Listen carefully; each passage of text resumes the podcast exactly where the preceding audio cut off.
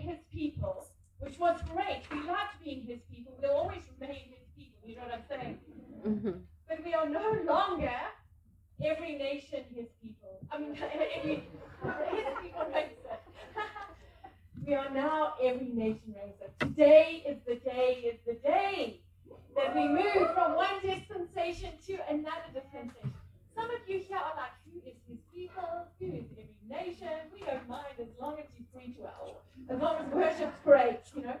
But today, we um, we as a movement made this decision that we want to be a prophetic voice to this nation. That we want to make a declaration in light of everything that is happening and everything that has happened in our history. That we want to make a declaration to this nation that we were a place where everyone was welcome. We were a place where everyone can grow, where everyone can fulfill their destiny. And so, in light of that, our bigger movement's name is Every Nation, and we thought that's a great name. That's who we want to be identified as. We want to be identified as a church that welcomes everyone. So that's you. Do you feel welcomed? Today, we also launched our new website Every Nation everynationracer.co.za. So when you want to go and register for anything from now on, that is where you go. The old website is still up and running, so if you make a mistake and go to the old one, you won't be disappointed. You'll still find something. But if you want to find up-to-date information, if you want to be if you want to be in the in crowd, that's where you go. Everynationracer.co.za. Isn't that great? You will notice there's a lot of blue around today because the new Every Nation colors, not the new Every Nation colors, they've always been that color, is blue. Remember Every Nation was, I mean, his people was red. You remember we had red everywhere. All of you wearing red, well done. All of you are wearing blue, well done. So today we move over to our new branding. Um, everywhere we used to see red, you'll be seeing blue. And I'm not, you know, I, deep in my heart, I was praying when we were getting ready for today, and I, you know, I don't, I don't, I don't want to exalt a movement. You know, we're here to exalt Jesus. But what we do, we want to celebrate is what God is doing in our midst.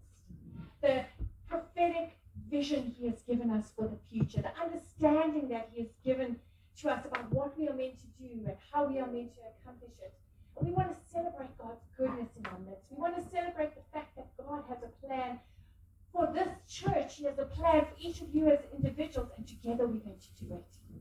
Amen. So we are celebrating blue today. At the end of the service, you will find a blue cupcake just for you. And all of you who are on diet, you can take the blue cupcake and you can take it to Andrew. He will pray over it. You'll find the calories and you will be fine. um,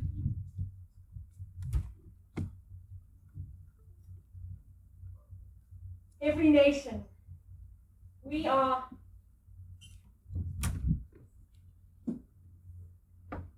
we are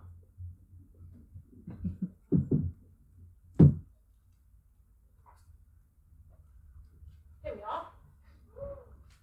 Every nation as a movement, we are in 68 countries, we have 288 churches, and we are on 691 campuses in the world. How does that make you feel? You know, that's, that's just how the kingdom is. The kingdom is a place that never stops growing. The kingdom is a place that is ever expanding, and we want to be a part of that. We have a vision to touch every major campus, university campus in the world.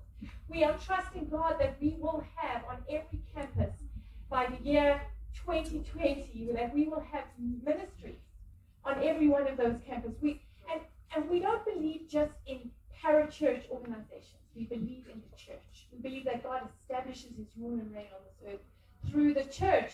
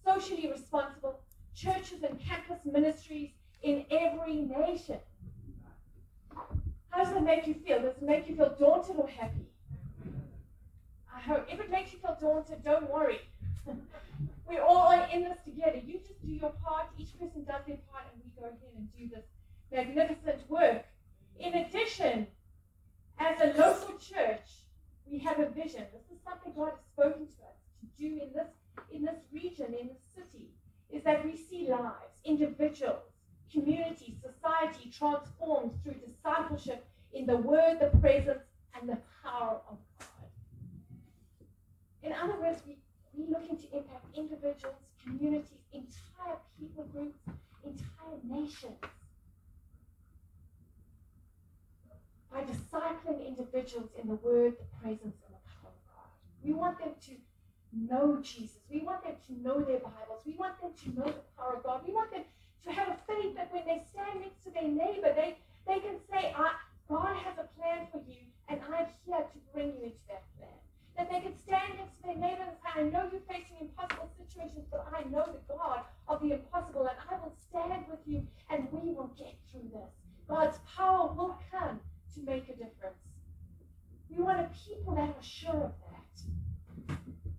You know, throughout the Bible, God did a significant thing in people's lives. When He wanted to pull out a new identity, when He wanted to launch something new and incredible in their lives, He changed their life.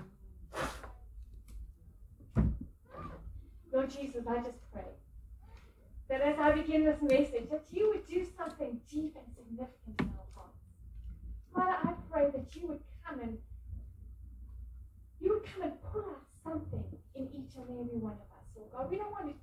number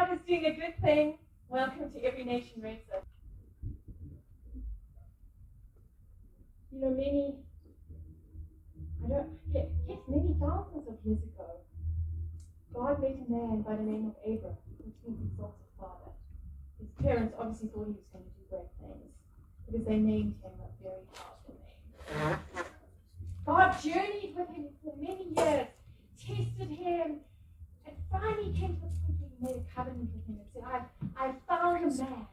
Will do all that I've asked him to do, and I found a man.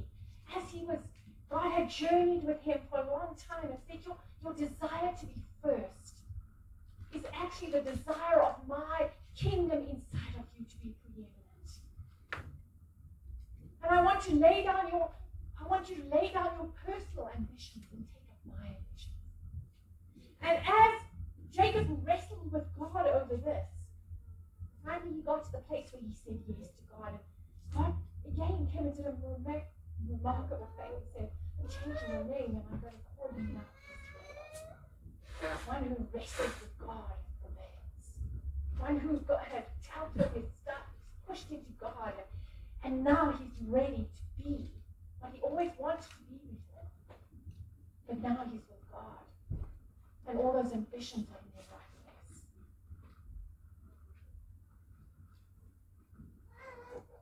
Remember when you were young and your parents used to call you and there was a certain tone in their voice.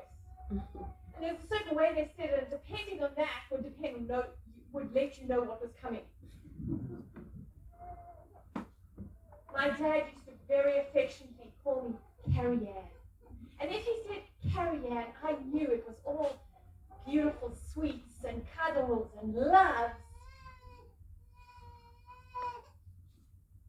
But if he stood in a very authoritative voice and said, Carol Ann Fisser, you come here. I knew something else was coming. You know what I'm saying? That's that's when I, I resisted the urge to come there and went somewhere else as fast as I could if he hadn't seen me.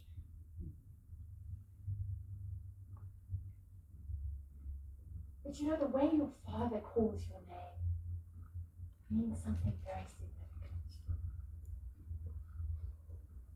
And I feel for each of us, God is, is wanting to do this. He's he's wanting to come and speak that affection to you. He wants you to hear him call your name. And more than call your name, call out your identity, call out your mission, call out your purpose. And say, This is who you are. This is who you are. This is who you are. We are carrying on our um, series called Made New, and I I want to focus on a particular part in Scripture where Jesus came and changed someone's name. You can find that scripture in John 1 35 to 51. If you have your Bibles, please take them out. If you have them on your phone, please open them up. I feel like there's something profound about reading the Bible. In verse 35, it starts out and it says this The next day, John, this isn't the same John who wrote this book in the Bible. This was John, uh, who went, the cousin of Jesus, who went before him, he was a prophet in his day. And it said, The next day John was there again with two of his disciples. When he saw Jesus passing by, he said, Look, the Lamb of God. When the two disciples heard him say this, they followed Jesus. Turning around, Jesus saw them following and asked, What do you want? You can't tell the tone of that, but you know, it could either be what do you want? You know, just interested or what do you want? But I think it was interested kind. They said, Rabbi, which means teacher, where are you staying? Come, he replied, and you will see. So they went and saw where he was staying and spent that day with him. It was about the tenth hour. Andrew, Simon Peter's brother, was one of the two who heard what John had said and who had followed Jesus. The first thing Andrew did was to find his brother Simon and tell him, We have found the Messiah. That is the Christ. And he brought him to Jesus. Jesus looked at him and said, You are Simon, son of John. You will be called Cephas, which was translated, which when translated, excuse me, is Peter. The next day, Jesus decided to leave for Galilee. Finding Philip, he said to him, Follow me. Philip, like Andrew and Peter, was from the town of Bethsaida. Philip found Nathanael and told him, We have found the one Moses wrote about in the law, and about whom the prophets also wrote Jesus of Nazareth, the son of Joseph. Nazareth, he said, can anything good come from there? Come and see, said Philip. When Jesus saw Nathanael approaching, he said of him, Here is a true Israelite, in whom there is nothing false. How do you know me? Nathanael asked. Jesus answered, I saw you while you were still under the fig tree before Philip called you. Then Nathanael declared, Rabbi, you are the Son of God. You are the King of Israel. Jesus said, You believe because I told you, I saw you under the fig tree. In other words, that little thing convinced you. My word, you ain't seen nothing yet. You shall, you shall see greater things than that. He then added, I tell you the truth. You, shall, you shall see heaven open and the angels of God ascending and descending on the Son of Man. Can you feel what happens when you read the Bible? Can you feel thing just, it's like things in my mind just open up. Such a great thing. But this passage of scripture, basically where Jesus changed Peter's name from Simon to Peter, has so many things in it because what it is talking about it, it's maybe talking about the method in which God does this very thing.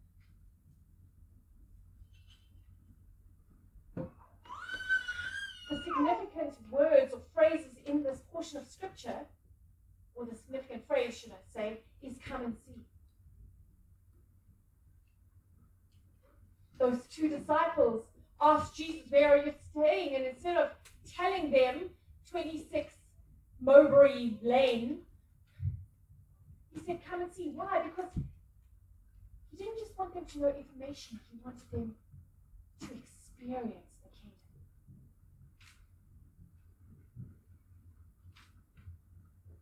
Andrew runs and calls Peter. He doesn't say literally the words come and see, but he certainly draws him to come and see Jesus. And Philip goes to Nathanael and says, Come and see. This incredible, mind blowing experience that we have had, this life changing walk that we are experiencing with the Lord Jesus Christ. Want you to have it also, and I'm calling out to you to come and.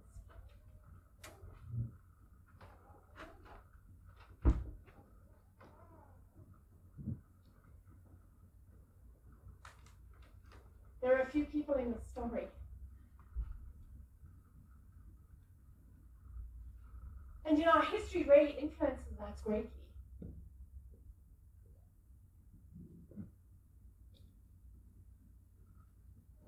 In the story, we have John the Baptist, who in essence was this crusty old prophet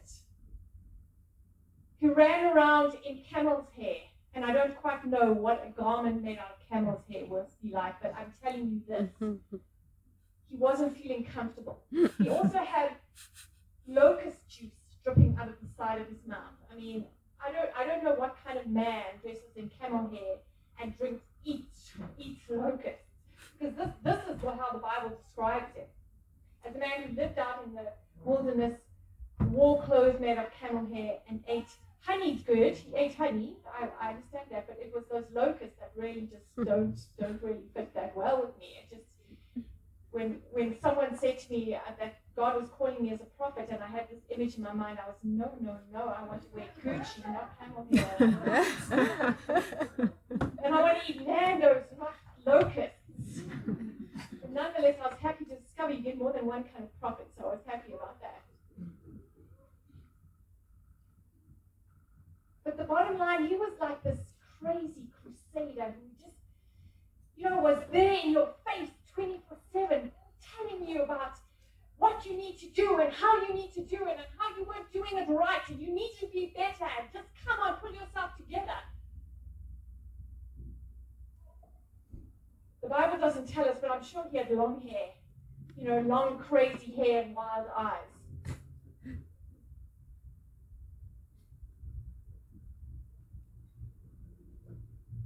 And then there were Andrew and Philip.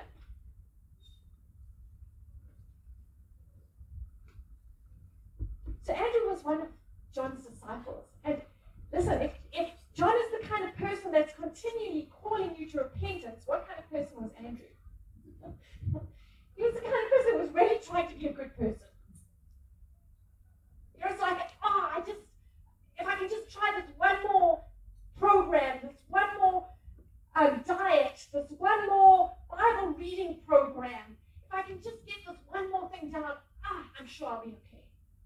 You know, it's just try, that self-improvement kind of person. I just hanging around John the Baptist. Ah, I don't know how many times he repented, but apparently John the Baptist, being who he was, called people to repentance all the time.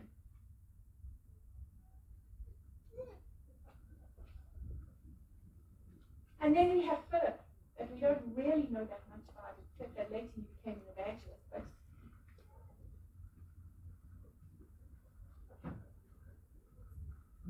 we know that he lived in a fishing community in the north of Israel, around the Sea of Galilee. It's likely that he was just a run of run of the mill good kind of person. He probably was just trying very hard to build his business, to be a I don't know if he was married, but if he was married, be a good father, be a good businessman, just make a living, make his parents proud.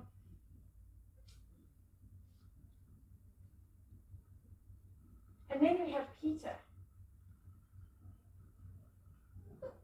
And we know a lot about Peter. We know this that he had these wild sways of emotion. So sometimes he was really on top of things, saying the right things, and sometimes he was really just in the dog box, saying the exact wrong thing, Jesus rebuking him and saying, Get behind me, Satan. and other times praising him as just the one who's carrying the greatest understanding. He was the one who jumped out of the boat to go walk on the water with Jesus. He, he was the one always like first into battle. He was kind of the impulsive one. His original name was Simon. His parents named him Simon. Simon means reed. And so I often think about this. You know, when, when you have a baby and you have great aspirations for the baby, what makes you name him Reed? I mean, was he long and skinny? I don't know. I mean, how? What? What were they thinking about? But I guess that name stuck because uh, as he grew up, he became he became this person who just like swayed from opinion to opinion, from ex- one extreme to the other extreme. And I guess there are people like that, and sometimes we find ourselves like that. You know, you hear the truth about Jesus Christ, you hear being preached on a Sunday, the way you should live, the way you should organize your life.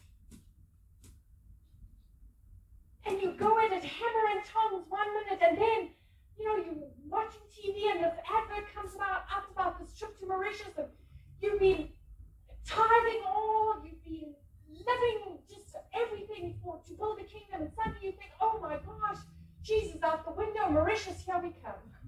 and you don't fully just forget about him, but your priorities suddenly get swayed to another place. Is there no? Is there anyone in the room that's like this? Don't raise your hand. but you know, you know how it is. It's like the, the different pulls on us. Sometimes we become unsure about the way forward. And then we have the cynic. I just really, really, really relate well to Nathaniel. Because sometimes I feel a little bit cynical. You know, there's only so many times you can be told about a washing powder that will make your clothes like new. Because you wash and wash your clothes with that washing powder and they still look like old clothes. You know what I'm saying? there are only so many times you can be told about this banking solution that will, you just put your money here and you will be wealthy for the rest of your life.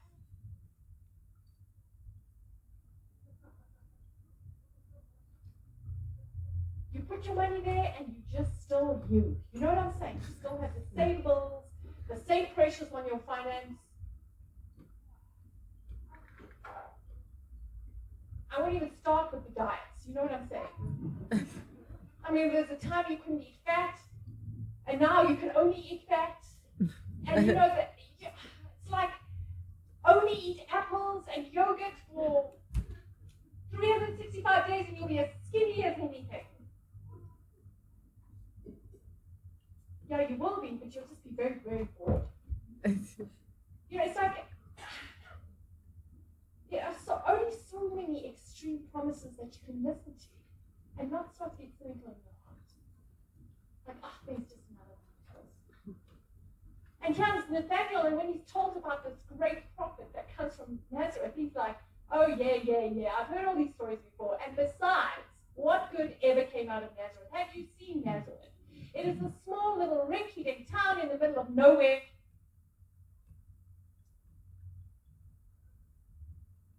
Nothing but carpenters come out of that place. There's no one there who's even educated.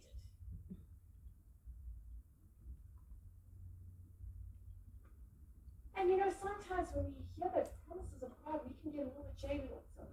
I don't know how you feel about that. You know, you hear again how, how God wants to prosper you and how God wants to transform your family. You hear again how God wants to transform your life. How God wants to save, save heal, and deliver your neighbor. How God wants to promote you. How God wants to heal your marriage, save your children. You hear those things and you, you feel like, is this the same as all those adverts on TV? Great promises, but nothing to show for it. And I feel all of us somehow fit into some of these categories. And yet, with each of these kind of people, Jesus had the same solution. And it went like this Come and see. Come here. Come close. Come and see. Come and touch. Come and feel. Come and experience. Come and walk with me. And as you do, I will look into your soul. I will see who you are and I will pull that out. Maybe you won't physically get a name change, but I'm telling you that you will get an upgrade. You'll get a vision upgrade. You'll get a personality upgrade. You'll get a character upgrade. You'll get a skills upgrade. You get a purpose that you didn't have before.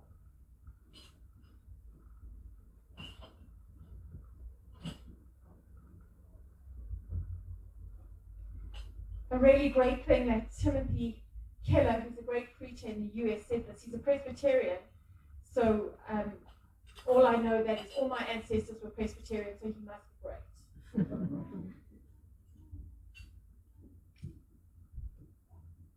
he says this the gospel is this we are more sinful and flawed in ourselves than we ever dared believe. Yet at the very same time, we are more loved and accepted in Jesus Christ than we ever dared hope. You notice the thing that Jesus didn't say, or didn't expect, or didn't put down as a, a requirement before these people came to him. He didn't say, get your act together. He didn't say, change your life. He didn't say, be a better person. He didn't say, come to me with five converts and then we'll talk. He said to them, or his friends said, come and see. And when they came saw it, there he was, available. Because the, the beauty of the kingdom is that you can't change yourself, but God sees who you are and loves you anyway. How many of you messed up this week? Or, oh, oh, well done, all those who raised their hands. I know you really want to. Deep down. Yeah. But the person who you're trying to save face with is sitting next to you and you're like, look away there, dear.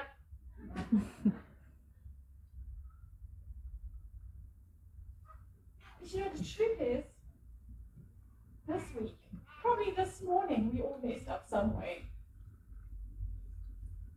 You know that story that goes, Lord, thank you. I haven't gossiped. I haven't slandered anyone. I've been kind to everyone I've met. I have stuck to my diet. I have not thought a single bad thought. Thank you, Lord. Now I'm going to get out of bed.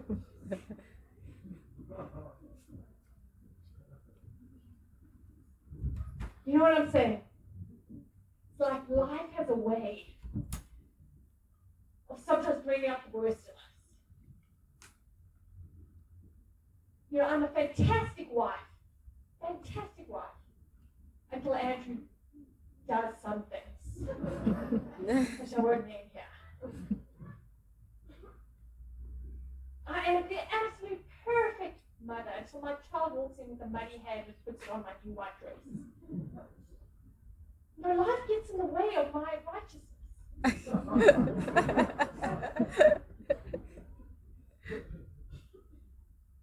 know you guys have all got it sorted, but I'm just confessing right now.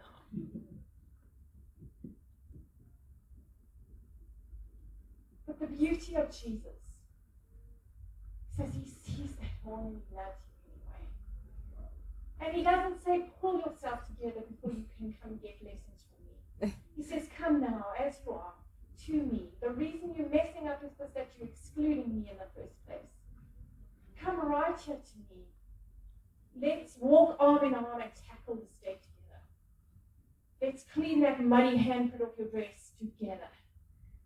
Let's deal with that crotchety spouse. That's not Andrew, by the way. That's him dealing with me. Let's deal with that crotchety spouse together. Let's deal with that harsh boss together. Let's face that impossible situation together. Let's face your moodiness together. Let's let's deal with your desires together.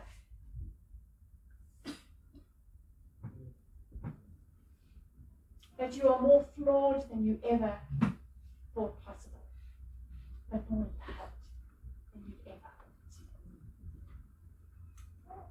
So all these people, through some way or another, come to see Jesus. This picture is here for my sons, just in honor of them, and to let every hipster in Joburg know that they are welcome in the kingdom also.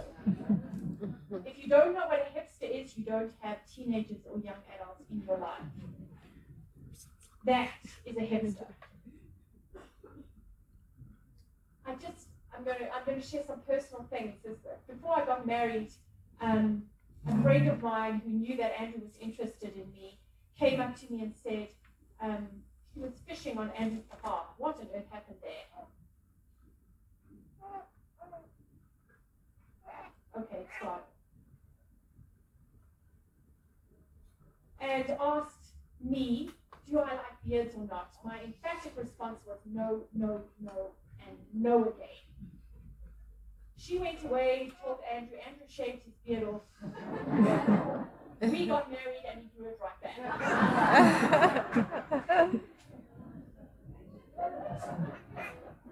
now my sons have beards. And I always ask, I once said, his son says he has a he has a beard in order that when when food falls in, in it, he can collect it for later. yeah. He's only joking. He's only joking that never happens. And he's okay, guys. I'm going to tell you the truth. He never really said that. I just laid that out. And if you see him, don't mention that.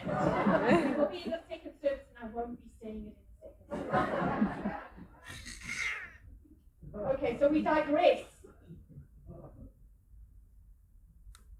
But then man was looking in the mirror, and the reason, the real reason I had that to let you know that that when we come to Jesus and we see who He is, it's like we don't just see Him; we get to see ourselves.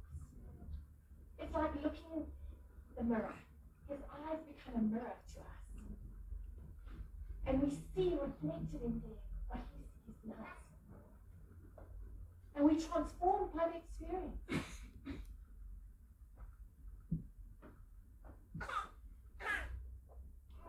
Surrender to Jesus brings us to our true selves. And those, those men, as they came to Jesus, some things happened. First and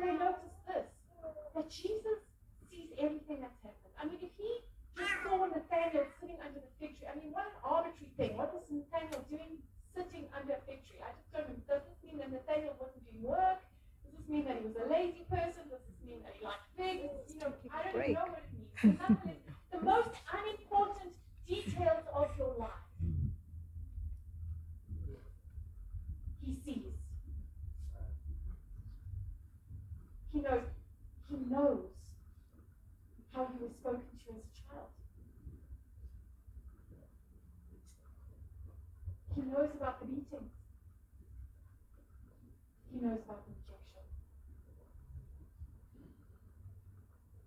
He knows about the loneliness.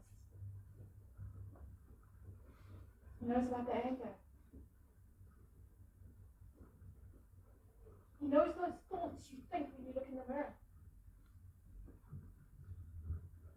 He knows the conflict and the challenges and the confusion that you faced. He's seen it all. And it's it's something that we we have to embrace as we come to him. Because what it means is that the more you try and hide that stuff, the slower your healing comes. Because he's seen it all already and he's calling you to him so that he can set you free.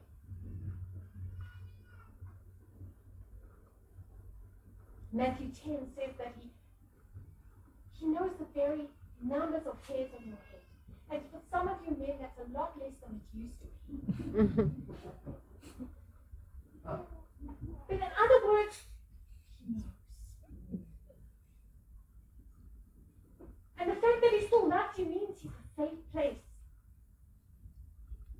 The next thing is that he invites us home.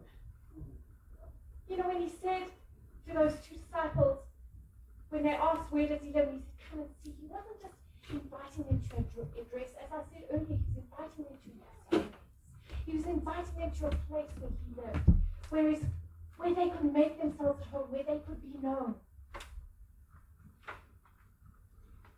The next thing he does is he changes the name like he did with, with Peter. He looked at Peter and he said, Your parents might have thought of you as a person who would never stand firm on anything, but I am saying to that identity that has plagued you that no longer will you be swayed this way or that, but I call you rock. Peter, one,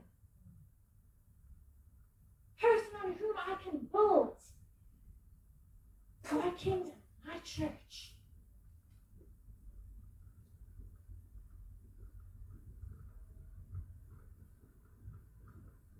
And also, he fulfills our aspirations.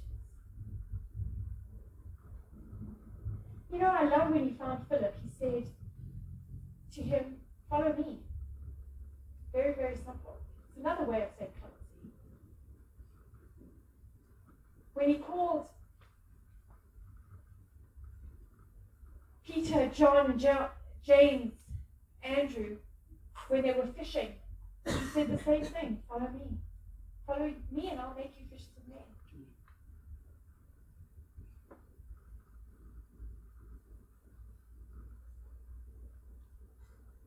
And what's he doing? Saying we all have aspirations for greatness, for significance, for security, for, for living lives that mean something.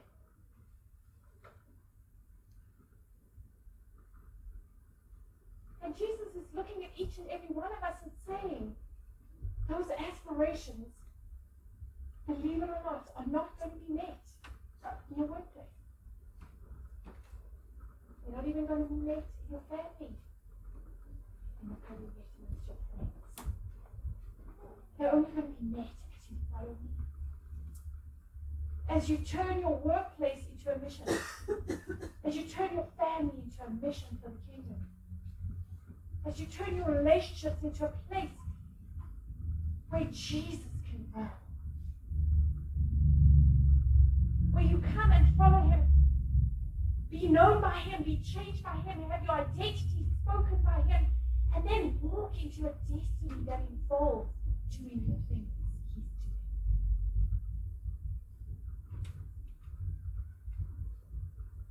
Lawyer, doctor, mother, father, whatever you are, student,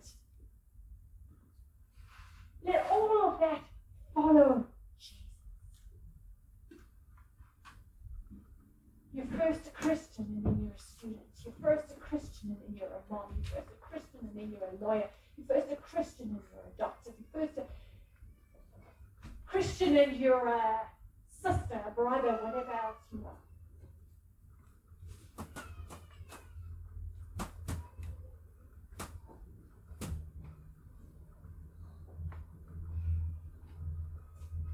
William Booth, the founder of the Salvation Army, said this the greatness of a man's power is the measure of his surrender. My last and closing point is that the concept of coming to Jesus, experiencing Him, to come and see, is a strategy to change the world. Because no one ever stays the same when they come to Jesus. And once you have seen Him, you can never walk through your life again the same way. And I want to invite you into a journey of first personally coming to Jesus and experiencing Him. And then, secondly, going out to the world and, like those disciples, taking the hands of your friends, your associates, and saying, Come and see what I've seen. I have seen the, the glory of God changing my life, and I am coming to invite you into this same experience.